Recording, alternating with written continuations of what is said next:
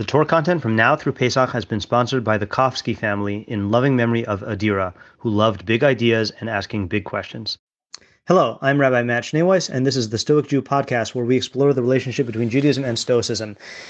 We were going to continue with our plan to read uh, random letters on random topics from Seneca, but it was pointed out to me by a good friend and Stoic uh, chavrusa of mine that today is Marcus Aurelius Day.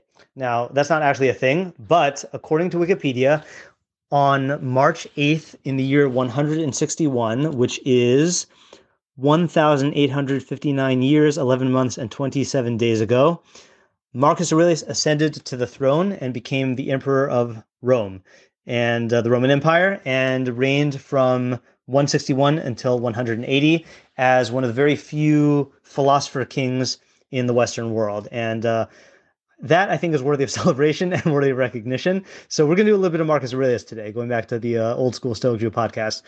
Uh, I have been thinking about a uh, about three excerpts that I read over Shabbos on what I I would say the, the unifying theme is on on Stoic compassion and specifically on Stoic compassion for people who who stumble or who act wrongfully or who even who act uh, in an evil way.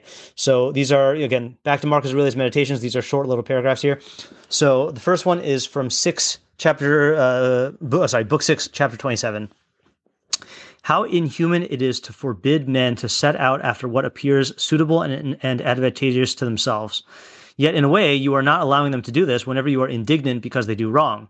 For certainly they are moved to what looks to be suitable and advantageous to themselves. But it is, in fact, not so. Very well, instruct them and make it plain. Don't be indignant. Second reading is from Book 7, Chapter 22.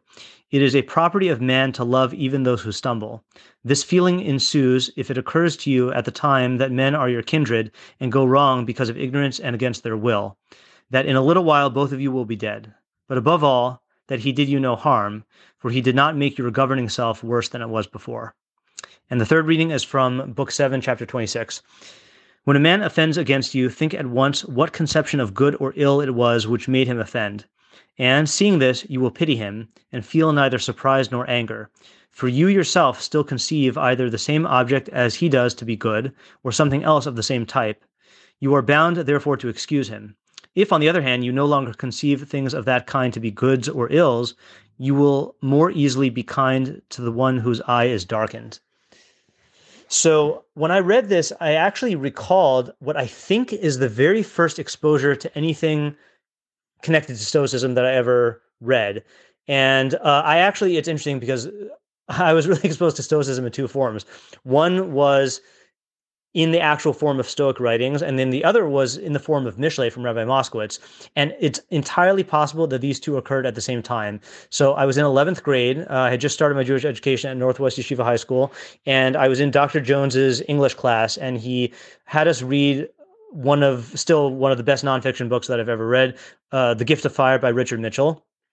And in Richard Mitchell's introduction, which I uh, replicated on my blog post, which I'll link to in the show notes, he says the line uh, this is a quote out uh, outside of the pages of fantastic fiction there is no one who says in the heart i will do evil we all intend the good and would at least often do it if we could but we don't always understand what the good is.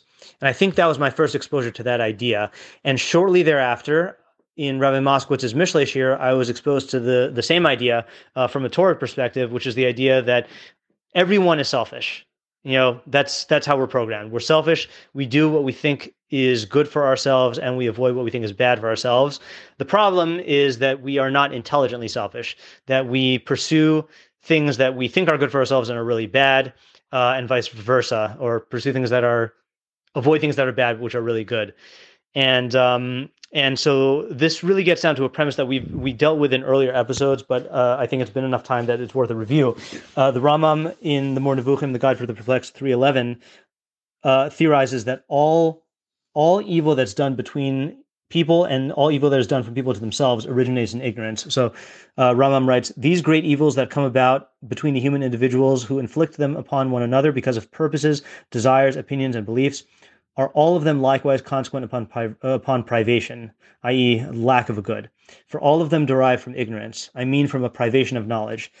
And then he uses the same, the same analogy as Marcus Aurelius. Just as a blind man, because of the absence of light of sight, does not cease stumbling, being wounded and also wounding others, because he has nobody to guide him on his way, so too the various sects of men, every individual according to the extent of his ignorance, does to himself and to others great evils from which individuals of the species suffer.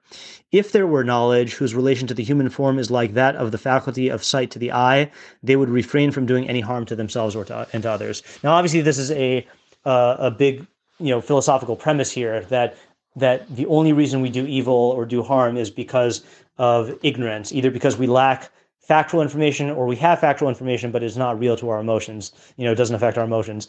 Uh, but that is definitely the premise of Marcus Aurelius. That's definitely the premise of Mishle, according to my understanding. And that has become my premise.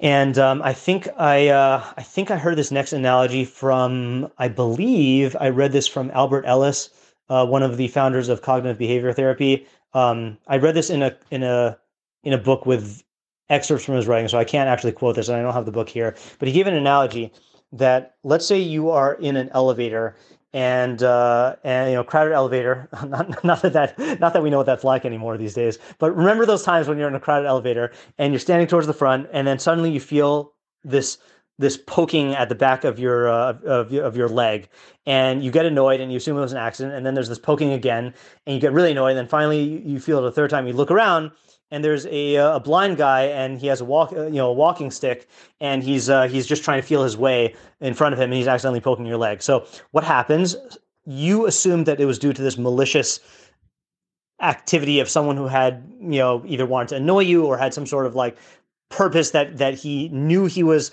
causing you pain or irritation and and doing it anyway. And then you realize no it's just some guy who was blind and he didn't know any better. He he didn't he couldn't he he couldn't see what he was doing. He didn't realize what he was doing.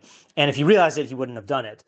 So that's really the type of compassion that Marcus Aurelius is is is trying to uh, awaken in us when we see people who are either stumbling you know just in error or if they harm us uh, unwittingly, or even if they harm us willfully and maliciously, even if they intend to do harm to us, it really is as a result of blindness. And if we can pull ourselves out of that that feeling and that that that emotion of of you know the victimization and the uh, and, and the ego of taking it personally, then and and realize that this person is in a very disadvantaged state, uh, then we can have compassion. And if we, if beyond that we realize, like Marcus Aurelius said in the second reading, if we realize that he didn't actually harm us, you know, the real, the real you is the governing self, and and this person's actions, even if they harm your body or your property, or even your feelings, in a way, they did not actually harm the real you. They might have caused you some pain uh, and uh, and that might be annoying, and you would prefer not to have that pain. But they didn't harm the real you, unless you unless you allow yourself to victimize them. Then they harm the real you, but then it's not them. Then it's you. Then it's you allowing yourself to be harmed by them. So I don't know. Uh, it's it's uh, thinking back. Maybe I've been thinking about this because it's been it's been a tough year in many ways, and um, and there have been lots of people who have made uh, uh, mistakes, some of which have resulted in harm to ourselves uh, and to others and uh, and you know even not this year, but you know there's a, lot of cases where this happens, and it, it, it pays to keep this in mind to uh, to have the proper degree of empathy rooted in in uh, in Stoic rationality and uh, thinking that is it for today's episode. If you have gained from what you've learned here today and would like to support my production of even more Torah content, please consider contributing to my Patreon at www.patreon.com slash Rabbi. Link is in the description. Uh, we're still close to the beginning of March. Uh, beginning of the month is a good time to contribute if you uh, if you're a regular listener and you feel uh, again, I I, I, I kind of hate to put it in such blunt terms, but if you feel that the ideas that you've heard here are worth $3 a month.